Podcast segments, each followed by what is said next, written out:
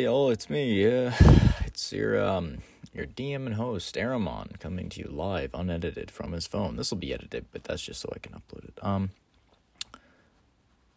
wanted to give an apology. So uh, originally, I made this podcast because I wanted to immortalize my first ever campaign. I wanted to immortalize this time I was spending with my friends in case the time should come that we ever parted ways and I could always have something to return to.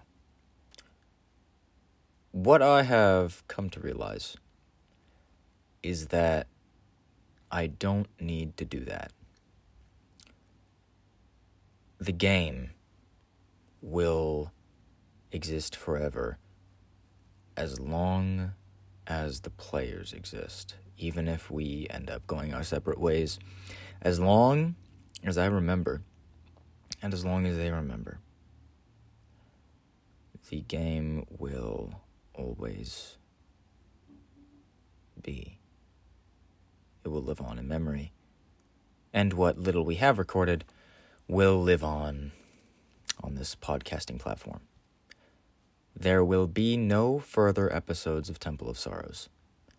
I will record the big um, story ending fights. So I will record the big boss fights probably, release them in a very, very um, cut down, not really edited, really raw state. But besides that, there will be nothing else. I'd like to thank everyone who is listening, if anyone is listening. Thank you for sticking around along for the ride. Maybe in the future, um, the group of idiots and incantations will return. Maybe I can figure out how to juggle both a campaign and a podcast, but for the health of the campaign, for the enjoyment of my players, the podcast is coming to an end. And from myself, Owen, Hunter, Grim, Zal, and Emily, and Tibby, we all wish you a good one and thank you.